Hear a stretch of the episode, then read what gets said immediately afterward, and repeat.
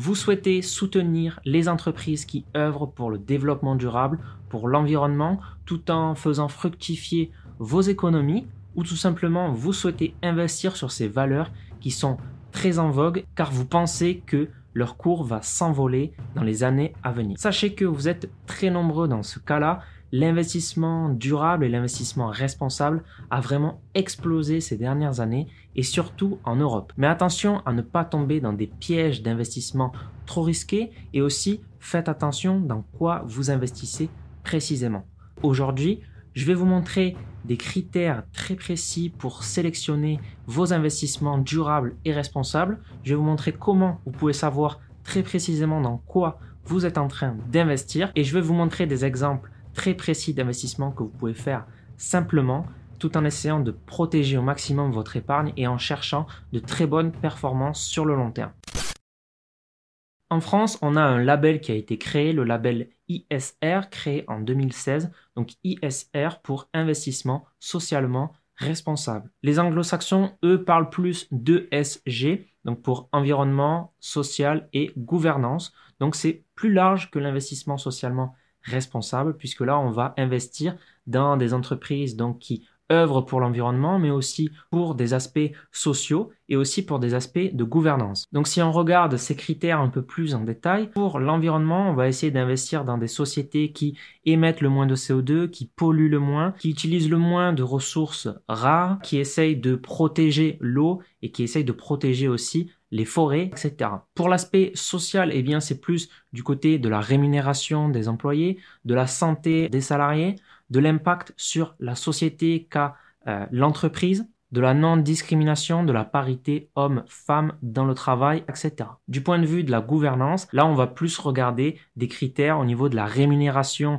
des dirigeants, au niveau de la transparence de l'entreprise, sur l'aspect aussi fiscal, etc., etc. Donc on a ces critères ESG et ISR qui existent, mais maintenant, dans quelle entreprise investir précisément, comment investir, est-ce qu'on n'a pas des fonds qui existent pour se simplifier la vie?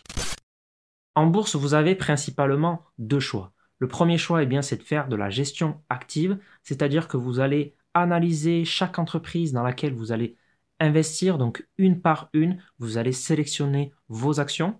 Et puis la deuxième grande gestion, c'est la gestion passive, où là, vous allez tout simplement investir dans des paniers d'actions qui sont déjà bien fournis, bien diversifiés.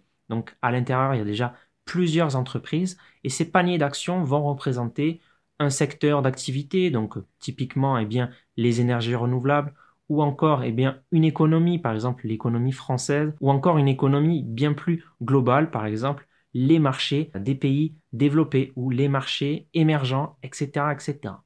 La gestion passive, eh bien, les études sont sans appel. La gestion passive sur le long terme bat la gestion active. Donc ça, c'est une très bonne nouvelle pour l'investisseur qui ne souhaite pas passer beaucoup de temps dans la gestion de ses finances et dans ses investissements, qui ne souhaite pas avoir une charge mentale pour savoir est-ce qu'il faut vendre, est-ce qu'il faut acheter à ce moment-là, etc., etc. Eh bien, la gestion passive va vous permettre de vous prémunir de tous ces inconvénients. En plus, va vous offrir une meilleure performance à long terme et va vous permettre d'avoir beaucoup plus de temps pour vous, pour vos projets, et va vous permettre vraiment de vous détacher de vos investissements. Et donc, c'est vraiment une des meilleures manières d'investir en bourse, qui est la gestion passive. La gestion passive va s'appuyer sur des ETF, Exchange Traded Fund, et donc ces ETF vont vous permettre d'investir très simplement sur tout un panier d'actions avec des frais qui sont vraiment minimisés. Donc, pour l'investissement durable et responsable, j'ai aujourd'hui pour vous fait une sélection des meilleurs ETF ISR ESG, on voit ça tout de suite. On va voir qu'on peut les distinguer en deux catégories. La première catégorie, c'est des ETF qui sont bien diversifiés, qui peuvent vraiment être un portefeuille à part entière. Et puis la deuxième catégorie, c'est des ETF qui sont vraiment thématiques, qui peuvent vous permettre eh bien, d'allouer une petite partie de votre portefeuille sur des secteurs très précis. Donc par exemple les énergies renouvelables, ou eh bien, le traitement de l'eau, etc. Donc si on commence par parler des ETF qui vont vous permettre d'avoir déjà un bon portefeuille bien diversifié et qui en plus vont vous permettre d'orienter vos investissements vers un investissement socialement responsable, eh bien on peut commencer par parler de l'indice boursier MSCI Climate Change, Un indice, eh bien, c'est tout simplement un panier d'actions. C'est comme le CAC 40, qui reflète l'économie française. Ici, avec le MSCI Climate Change, on va avoir un indice qui reflète le marché des pays développés. Donc, ça reprend des entreprises de 23 pays développés, donc qui sont des pays européens, les États-Unis, le Canada, le Japon, etc. Et l'indice MSCI World Climate Change repose en fait sur son indice parent, qui est le MSCI World, tout simplement. Et cet indice donc agrège déjà 1600 entreprises, des plus grosses entreprises des pays développés. Ce que va faire en fait l'indice MSCI World Climate Change, c'est qu'il va pondérer les entreprises de cet indice, donc y apporter un poids en fonction de ses opportunités et en fonction de ses risques par rapport à une économie bas carbone. Donc cet indice va permettre de donner beaucoup plus de poids à des entreprises qui pèseraient très lourd dans une économie bas carbone. Donc ça va évidemment apporter un poids plus important aux entreprises qui œuvrent par exemple dans le secteur des énergies renouvelables. À savoir tout de même que ça ne va pas exclure les entreprises qui œuvrent par exemple dans le secteur des énergies fossiles. Ça va par contre leur appliquer un poids beaucoup moins élevé. On verra des indices qui vont carrément exclure ce genre d'entreprise. Donc pour en savoir un peu plus sur cet indice, je vous conseille de taper sur Google directement MSCI World Climate Change et vous allez normalement tomber sur ce PDF donc qui reprend la performance. Depuis 5 ans, on a une performance annuelle de 15,30% qui reprend ensuite, si on descend, les principales entreprises, les secteurs, etc. On voit au niveau du nombre d'entreprises qu'on investit dans les mêmes entreprises. Bon, il y a juste une quarantaine qui a été exclue, mais globalement c'est la même chose, mais par contre qu'on applique des poids totalement différents. Tesla qui est à 3% alors que dans l'indice parent il est à 1%. Et donc pour investir très simplement sur cet indice, on a un ETF qui s'appelle le Lyxor MSCI World Climate Change et qui a des frais de 0,2% par an, ce qui est vraiment très peu. Donc ça peut vraiment être un ETF intéressant au sein d'un portefeuille et ça permet vraiment d'avoir déjà un portefeuille bien diversifié avec un investissement qui est déjà un peu plus orienté vers le développement durable et vers l'environnement. On a aussi un autre indice qui s'appelle le MSCI World SRI pour Social Responsible Investment, donc c'est tout simplement ISR mais en anglais. Et là, il va vraiment exclure des entreprises qui ne répondent pas aux critères d'investissement responsable. Donc il va par exemple exclure les entreprises qui opèrent dans le secteur du charbon, des énergies fossiles, dans le secteur du tabac, de l'énergie nucléaire, de l'alcool, des jeux, du secteur militaire. Donc encore une fois, je vous conseille d'aller jeter un œil sur la fact sheet. Donc le PDF, vous écrivez tout simplement MSCI World SRI Index et vous tombez donc sur ce PDF qui vous en apprendra plus sur l'indice. Et si on descend, on voit qu'au niveau du nombre d'entreprises, on est passé à 357 entreprises. Donc on a vraiment exclu des entreprises qui ne correspondent pas aux critères ISR. Alors du coup, comme on a exclu des entreprises, ça reste un investissement déjà plus risqué, hein. On est moins diversifié et on sait qu'en bourse, la diversification, ça permet généralement d'obtenir une bonne performance, une même performance pour un risque diminué. Par rapport à cet indice, on a aussi des ETF qui existent. On a notamment le Amundi Index MSCI World SRI qui a des frais de 0,18% par an, ce qui est vraiment aussi très peu. Donc là, on a parlé vraiment de portefeuille bien diversifié sur l'ISR, investissement socialement responsable.